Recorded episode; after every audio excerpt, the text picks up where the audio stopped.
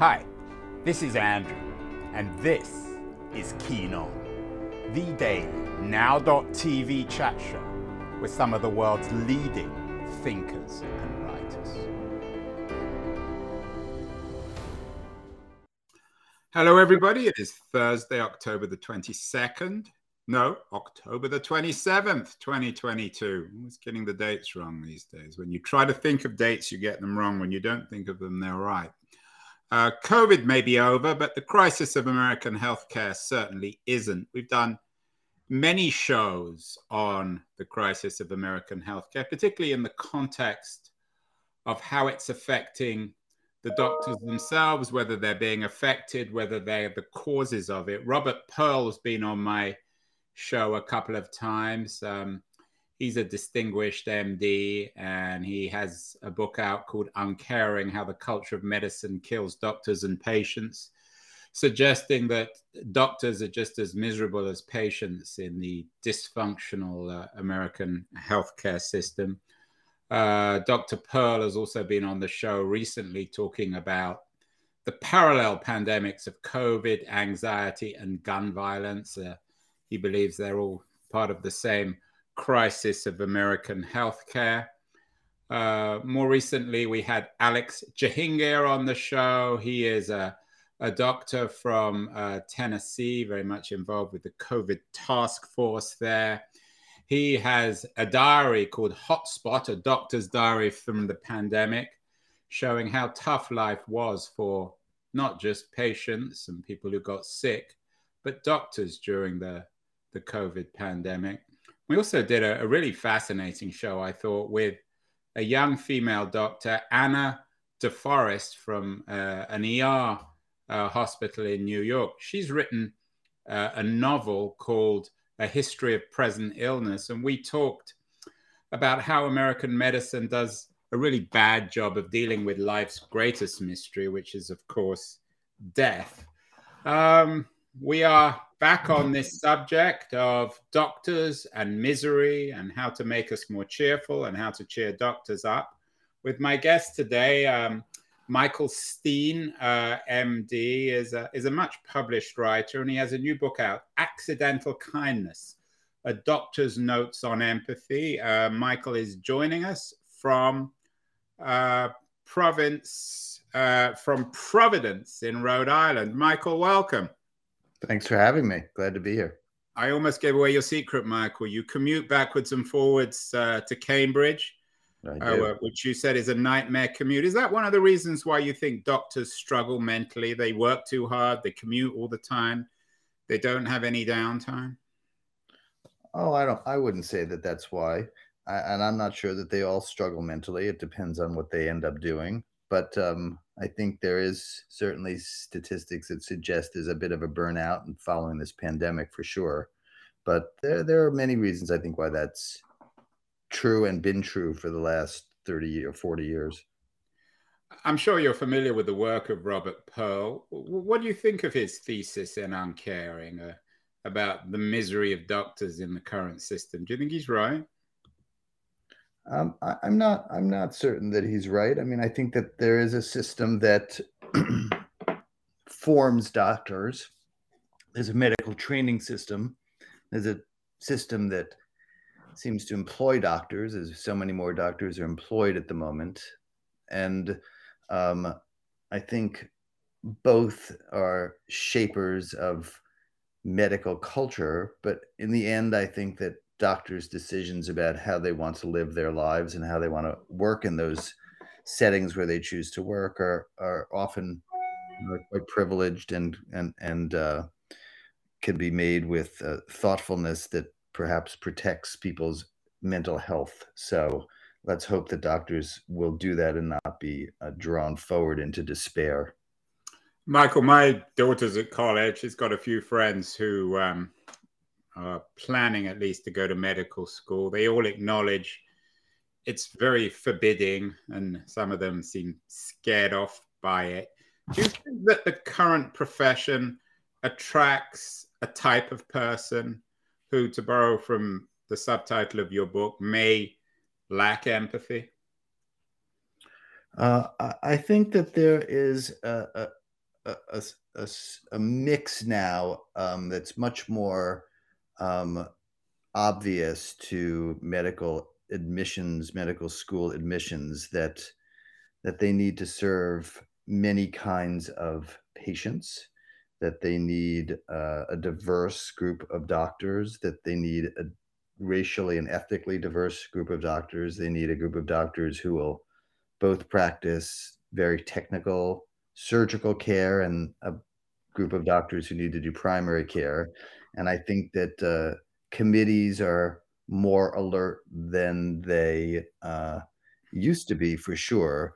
I think the training of doctors remains um, a bit stiff um, and in many places um, uh, difficult to uh, escape from without some sense of coldness on on the part of uh, medical students. But I do think a lot of this is is who's selected with some cultural shaping after that. As I said earlier, you've written a number of books. Uh, Annie Dillard said about your writing, uh, no other writer has captured the essential truths about illness with as much clarity, which is quite a compliment coming from such a distinguished writer as Annie Dillard. Why did you feel you needed to write this new book, Accidental Kindness, a doctor's notes on empathy? Uh, wh- what are you saying in this book that you haven't said in your other work? Yeah, I think that this book this book is a, a series of, of essays that I wrote over approximately a decade that came about really because uh, I was thinking about particular patients and particular ways that I've acted and thought during this past decade, and um, incidents that I thought were kind or unkind on my part that I often wasn't aware of at the time. And in retrospect, um, I thought it was worth citing.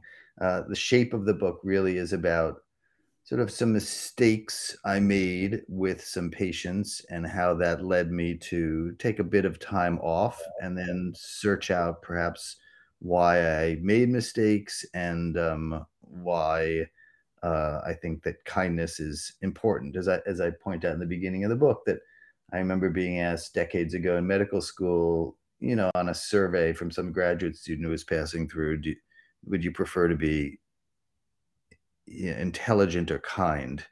And you know, at the start of medical school, the with you know reams of facts and tests a, a, ahead of you, the answer was well, in, intelligent. And and of course, that was probably the wrong answer over the source the long the long course of a career. And uh, I probably should have checked off kindness on that. And so now I'm I'm getting back to re-answering that survey decades later.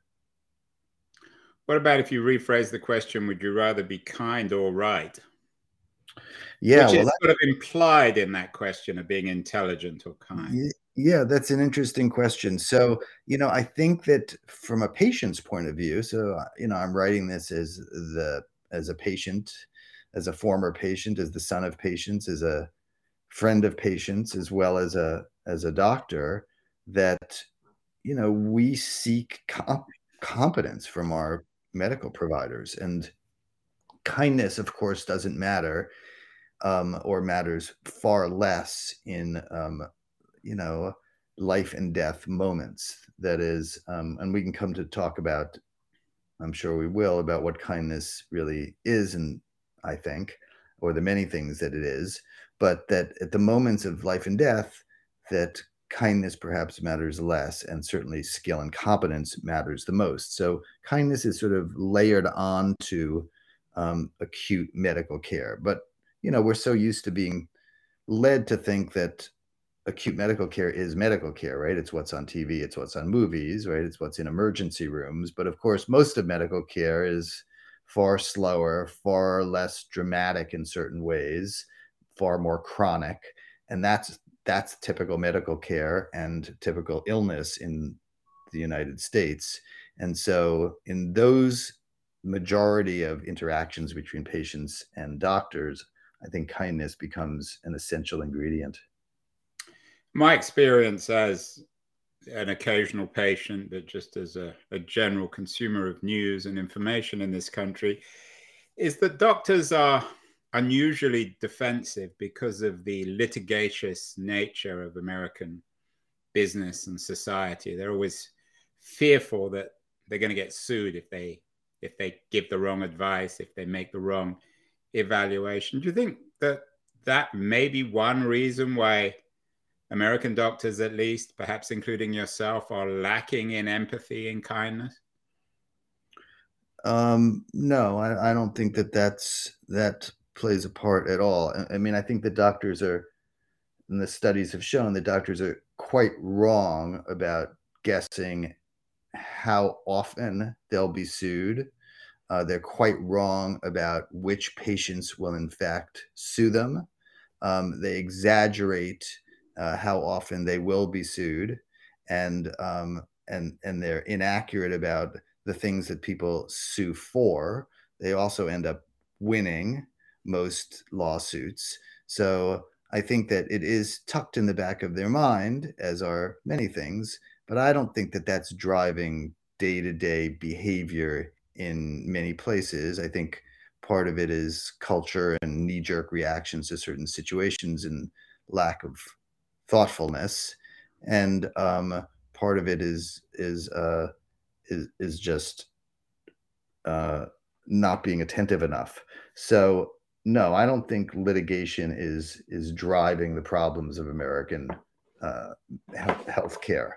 I do think that um, you, you know a bit of the corporate mentality, which we started to talk about, and the brevity of the sort of standard visit, which is the routine in many mm. uh, corporate-owned practices, forces people to be rushed and rushing is a, a, form of unkindness in many situations i think. And um, and so that's something that needs to be resisted and, and how to do that is a tricky thing. But no i don't think litigation is um, driving many people. I do think that for certain specialties who in fact are sued more often so surgeons are sued more often obstetricians are sued more often and there are certain um, you know practices that really follow guidelines and documentation that has to be more exacting that people use to protect themselves. In your experience michael is there a big difference in kindness between the specialist the expert particularly the distinguished expert and the medical professionals on the front lines the nurses the helpers for nurses um Pro- probably, probably so. And I think again, it's sort of a matter of training and a and a matter of timing, right? I mean, and and part of it is really sort of the role, right? So what what is kindness? Well, kindness is really, I think, a sort of response to sadness that people come to you in in moments that are filled with fear and um, filled with anxiety and filled with sadness and and kindness is um, letting a person know once more than once um, that a sad thing has happened and that some existential dimension of a patient's suffering needs to be touched. And i think i think that keeping that in mind which means that kindness is both sort of an attitude right that i've described with a sort of moral dimension with respect for a patient and interest in in that patient and a behavior which is what we do to express that uh, attitude um, plays out in different people based on again their socialization their role in a healthcare system um, the urgency of a visit uh, etc but uh, there are certainly uh, very kind nurses and physician's assistants and physical therapists, and there are also unkind ones, as there are uh, physicians. But um, I think that the keeping in mind of what the patient is expecting from these visits, which is really an acknowledgement that something's wrong, um, and it's something wrong with them, both sort of bodily and emotionally, as a result, is, is what was what leads to kindness and a, and a forgetting of that or a separation of the body from the emotional state is um, you know what leads to blunt and humiliating uh, expressions. Yeah, it's very interesting the way you put it because all too often, unfortunately, I don't go to doctors very often, but when one does, one sometimes experiences, shall we say, almost aggressive cheerfulness. You seem to be suggesting that that kind of cheerfulness shouldn't be confused with kindness. And sometimes cheerfulness on the part of medical professionals might be a manifestation of unkindness. Well, I certainly think that cheerfulness can be false and that patients can do that. Uh, patients can sense that in their doctors, that doctors, you know, sometimes feel this sort of script of cheerfulness and that they're sort of selling something. And, um, and, and doctors can sense that that that the performance of wanting to please patients is often part of medical treatment. And again doctors you know can see and feel directly you know a person's human response. So i also think that uh, cheerfulness that sort of hides a certain degree of um, acceptable truth it can be unkind of telling people you know falsely that they'll do better than in fact they'll do is problematic as well. And and and I think this is true unconsciously because doctors and nurses and other providers want patients to do well. And but I think unconsciously, you know, there's a good literature about how there is um, an overly optimistic prognosis for most conditions that we we think and therefore we tell patients that they're going to have better results or better longevity than in fact they are. Part of that may be just ignorance of the facts, and part of that might be willful ignorance because we don't want to understand uh, as providers that this chemotherapy is going to give a person two or three extra days of life on average and put them through a hell of a lot. And so we more optimistically bias the presentation of certain treatments that we might offer. So I think that that comes from a good part of us, and I think that it's a risky part as well from from the patient's point of view. In terms of your kindness thesis, um, what do you think of? Again, this is my experience, and I apologize if this is a little anecdotal. But my experience is often doctors couch what they're talking about in in the context of statistics. You know, X percent of people in this situation have to go to hospital. X percent recover, X percent die.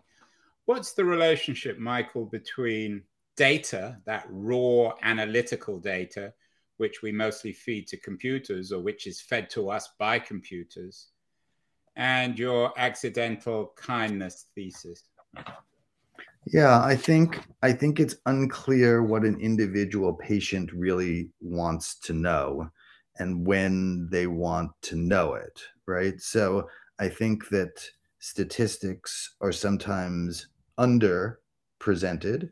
That is, they're hidden and not provided in a realistic way. And sometimes they're used as an excuse for um, bypassing the emotional part of a of a of an interaction.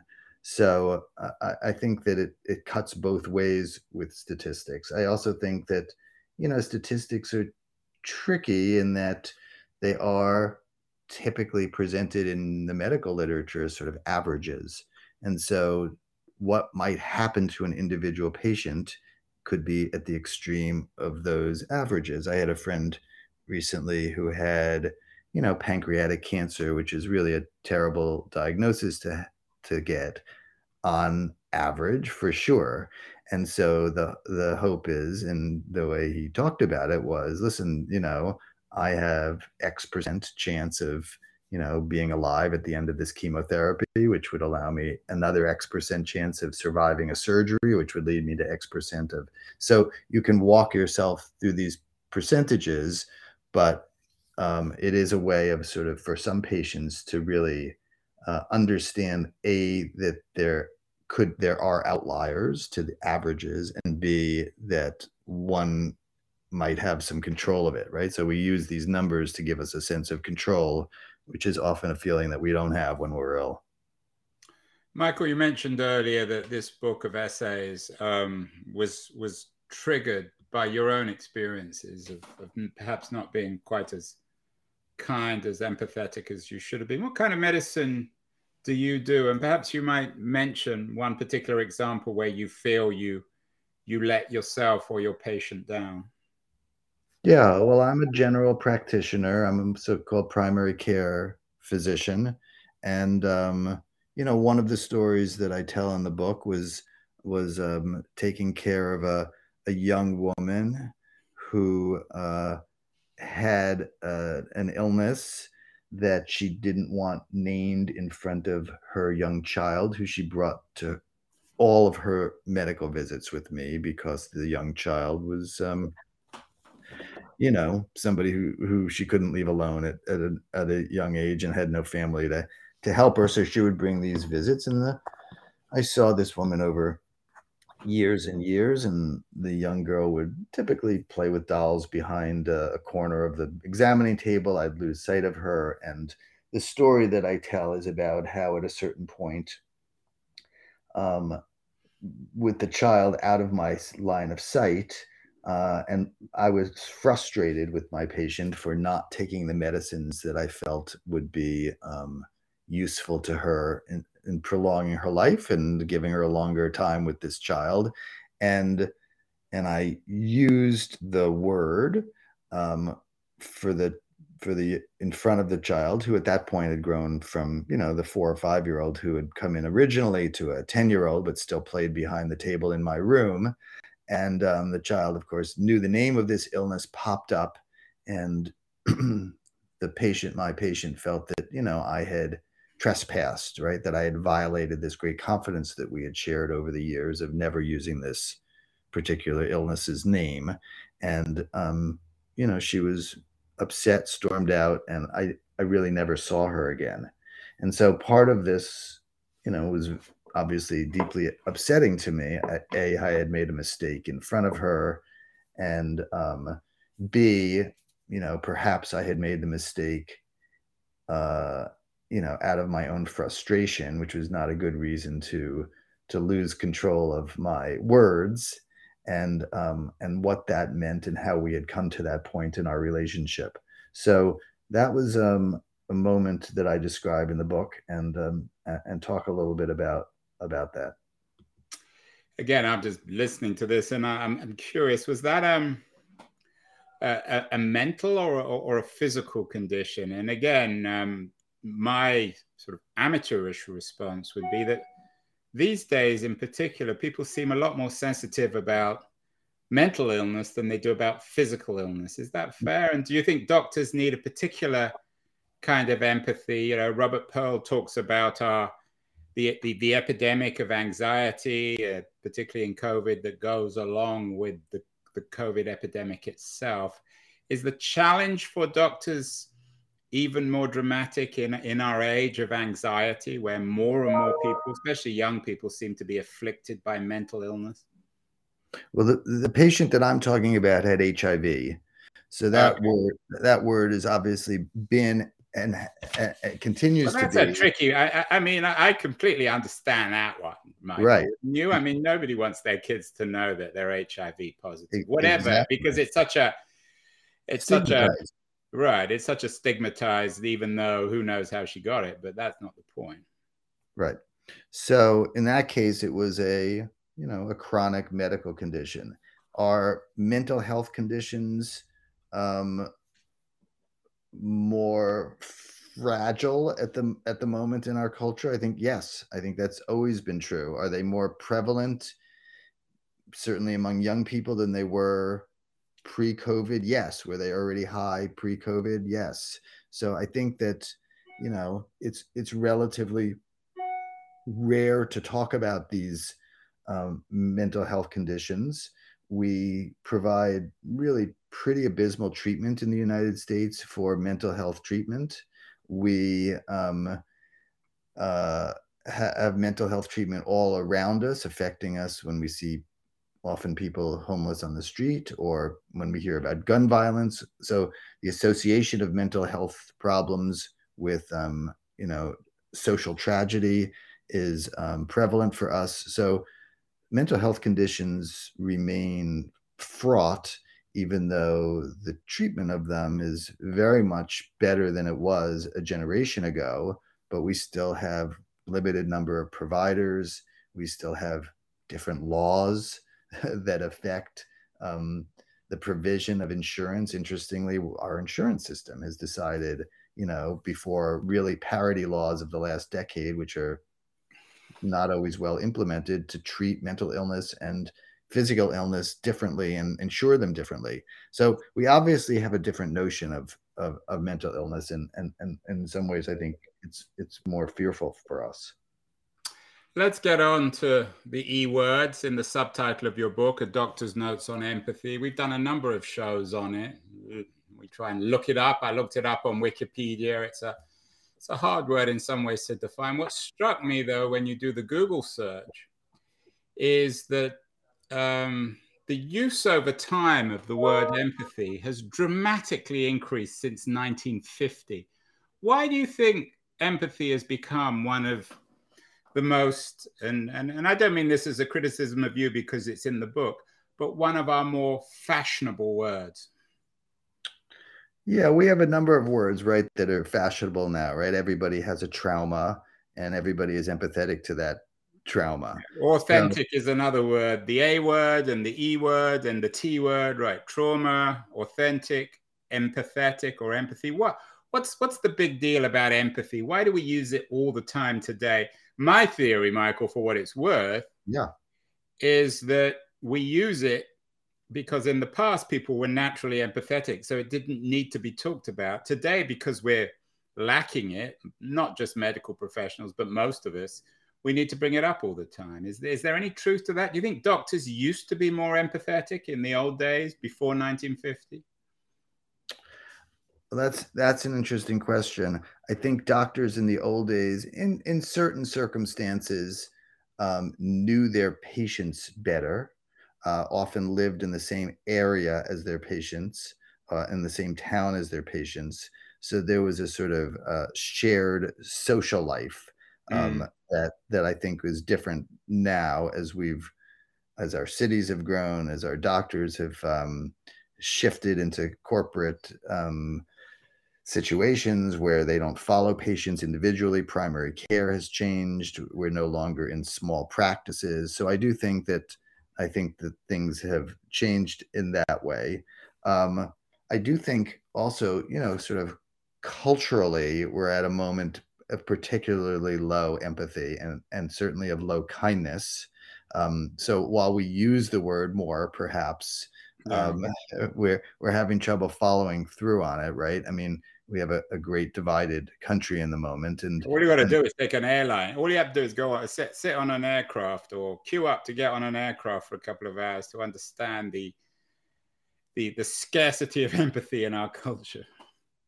Yeah, I mean, it really it really feels like um, you know, it is it is the sort of final extension in a certain way of American individualism, right? That we that we're responsible only for ourselves, for our career, for our success, and for in, in, the in the case of my work, in terms of our health, and that we we really don't think as a in, in communitarian terms. I think we probably used to much more years ago, and and the and the notion of sort of community has has dropped away. That's that's that's not exactly what's happening in the you know the intimacy of a of a private medical visit right? Which is always very uh, uh, personal and intimate. But I do think, sort of culturally, the word has come around because um, we are so suspicious and uh, divided at the moment. And so, um, you know, I, I, also think that we're sort of we're, we're at the same time a very confessional nation in, in certain ways, right? And so, mm-hmm. this idea of of what it looks like to be flooded by emotion and to talk confessionally um, leads to this idea of empathy. Right, we're well. greedy for empathy. We're greedy to receive it. We're less we're less able to give it. And I wonder whether because of how dysfunctional the medical system is, how it's this kind of logical and almost um, surreal extension of American neoliberal capitalism that the doctors have the worst of it in every sense, you know, because of the charges involved and the financial pressures and the Byzantine nature of the healthcare system. You guys, um, for better or worse, uh, are on the, it's not really the, the cutting edge, the front line of the the empathy paradox or the empathy scarcity. Yeah, I, I, think that's interesting, but I think you've also sort of left out some old-fashioned um, interpersonal pieces here, which is that despite all all that you say, I think most people still go to a physician with a sort of expectation that this is a perfect person. Not a mm. perfect person privately perhaps but will be a perfect person you know in this interaction. We we we don't really accept sort of physician fallibility and, and in some ways that's right right? We we don't want our plane our pilots of planes to be fallible while we're on the plane right? And but it's sort of exaggerated for physicians and um, and you know patients have really very little compassion about physician fallibility.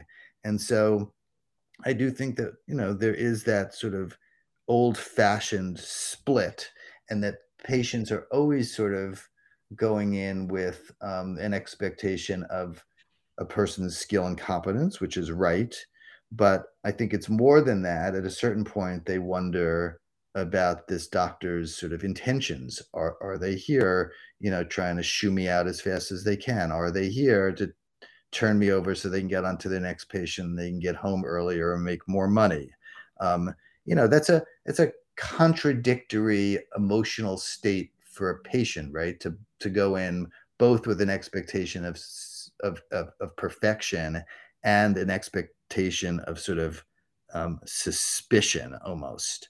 Um, and I think that doctors are doing the same thing, right? It's this sort of strange date you're on. You're set up on this date with people, at least with, with your initial visits to doctors, sort of separate from chronic illness. You haven't chosen them necessarily, they haven't chosen you. Why do you think you're necessarily going to get it along perfectly with them?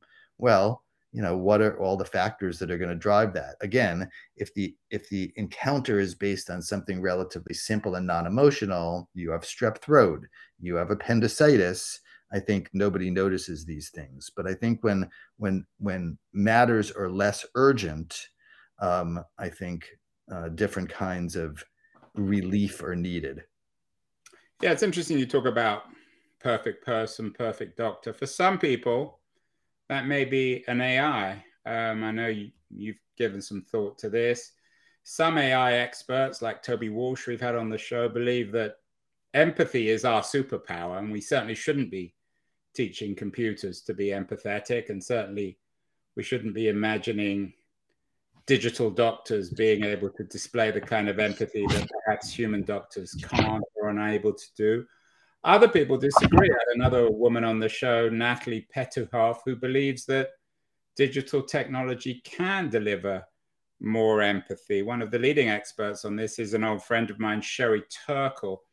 She's a very skeptical of the idea of machines being able to manifest empathy.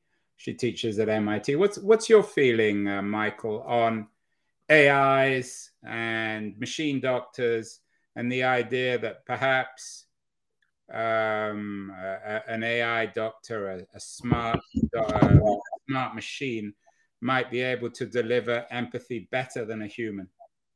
Well, first of all, let's give a shout out to Sherry Turkle, who you know is a, a, a dear friend of mine and and has written about this book and has endorsed this book. So um, yeah.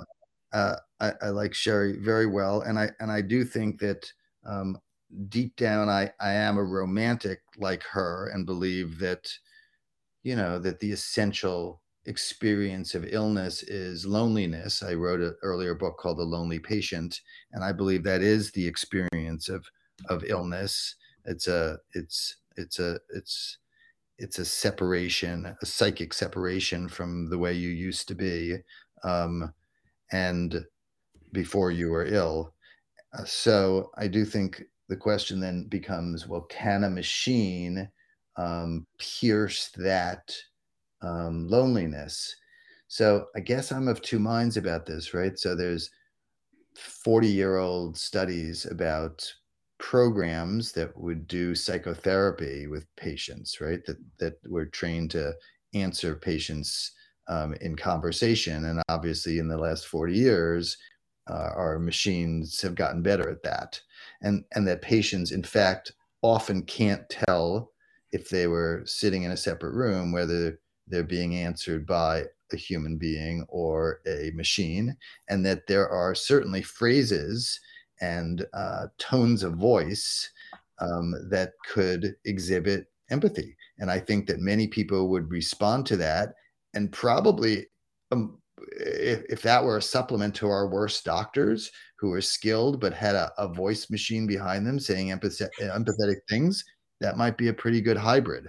Um, so, on the one hand, I think that that's so that AI could deliver to many people what feels like em- empathy, but um, I'm not sure that that would be the case most of the time. I think that in a human human interaction, there's a lot, as I write about in the book, that goes on that's that's nonverbal and that is unconscious and that is um, delivered without uh, a- anybody uh, being aware of it and that uh, human beings are receptive to other human beings. So in the end, I think that uh, you know on the margins could could machine empathy work? Yes. Could it as a central condition of medical treatment? No. And I do think that you know it also leaves out sort of the body and examinations and other parts of the exam, uh, other parts of the of the clinical visit that um, you know are beside that. But word by word, yes. In fact, one of the essays in the book, as you know, is about scripts. So I was working at a hospital at one point where a consultant was brought in to basically train doctors how to talk to patients so that patients would be more satisfied. They were brought in because the satisfaction score, which was based on patient surveys for this hospital, was low. The consultant was brought in to talk to us doctors and and part of the part of the delivery over several sessions was the handing out essentially of scripts of things that you could say that were i felt sort of machine like that would make people um, more satisfied with uh, their care or satisfied that you cared about them and and the essay was about sort of my resistance to that so in the end i probably uh, finish on the turkle end of the romantic scale here well, Sherry will be relieved. Um, probably it's like chess. The best chess players these days are a combination of humans and computers. Let's end with nature and uh, seeming our challenge of, of, of, figuring out who we are as a species. The whole point, of course, of doctors are keeping us certainly healthy, if not alive. We've done some shows with uh, naturalists of one kind or another, science writers. Ed Yong, for example, who's a wonderful writer, has a new book out, An Immense World, talking about how animals and understanding animals help humans develop empathy. Another nature writer, Ver, Verlin Klinkenborg, who, who, who's written extensively for the New York Times, his book, The Rural Life, focuses on how writing about nature um, uh, in, uh, empowers us and empowers our own empathy in terms of an inter what he would call an interspecies understanding of the world. Do you think? I apologize for the long-winded nature of this question. Do you think doctors need to just get out and look at other species and think or rethink our place in the universe and not just focus on medical research? Boy, that's a hard question. That's a that's a funny one to end on. I mean, I think that that's probably uh, good for us all. I'm not sure it's particularly good for doctors. I think there are much more basic issues for doctors, which is, and, and maybe it speaks to this a bit, which is, you know, the the notion that one can be sort of really truly empathetic. I feel what you feel, so-called fellow feeling I don't really believe in. I think that true empathy is really quite impossible. And to think of it, think that we can perform perfect empathy is in fact sort of self-flattering. And, and that what's more important than that is really just curiosity. So if if curiosity leads you to think about the universe and think about yourself and think about your relations with others by or via relations with animals and nature and um, feelings of sublimity, then that's wonderful. But for me, the key remains um, for most physicians: uh, be be curious, uh, acknowledge the experience of the person in front of you, keep asking, and don't think that you understand this person particularly well because there's always more to learn. Well, you passed the test, Michael. You can be my doctor. Hopefully, I won't get sick. But you seem relatively empathetic. You're probably is this is this you at your most or least empathetic? Oh, I I, I have no idea how to judge. I'm going to have to bring in somebody in my house to ask that. Once we see this with this film, I'm going to have to ask. I have no idea. I feel like this is the way I usually am. So well, it's um, good for to, it's good to have a doctor who doesn't have an answer, who acknowledges their own ignorance to a question. That's the beginning of it. Uh, it's a wonderful book, a wonderful writer, and a wonderful speaker. Accidental Kindness, the new book by Michael Steen. Uh, sorry, Stein, a, a, doctor's notes on empathy. He seems pretty empathetic to me, certainly more than most doctors. So, congratulations on your empathy and the new book, Michael. Uh, what else are you reading? What do you enjoy that you would recommend our viewers and listeners? Thank you for first of all for these brilliant questions. They really made me think a lot. So I'm going to have to spend some time thinking more about them. So terrific. What about what am I reading? Um, I think anything by the uh, British analyst Adam Phillips is brilliant. I mm. think he's wonderful.